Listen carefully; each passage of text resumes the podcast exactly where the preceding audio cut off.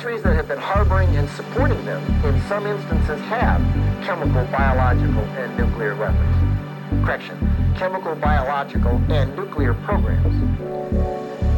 Now, what does that mean? It means that it, it, one has to assume that they either have them or they will get them unless they're stopped. And it does not take a genius to understand that if they have them or get them at some point in the future, that they will be perfectly willing to use them.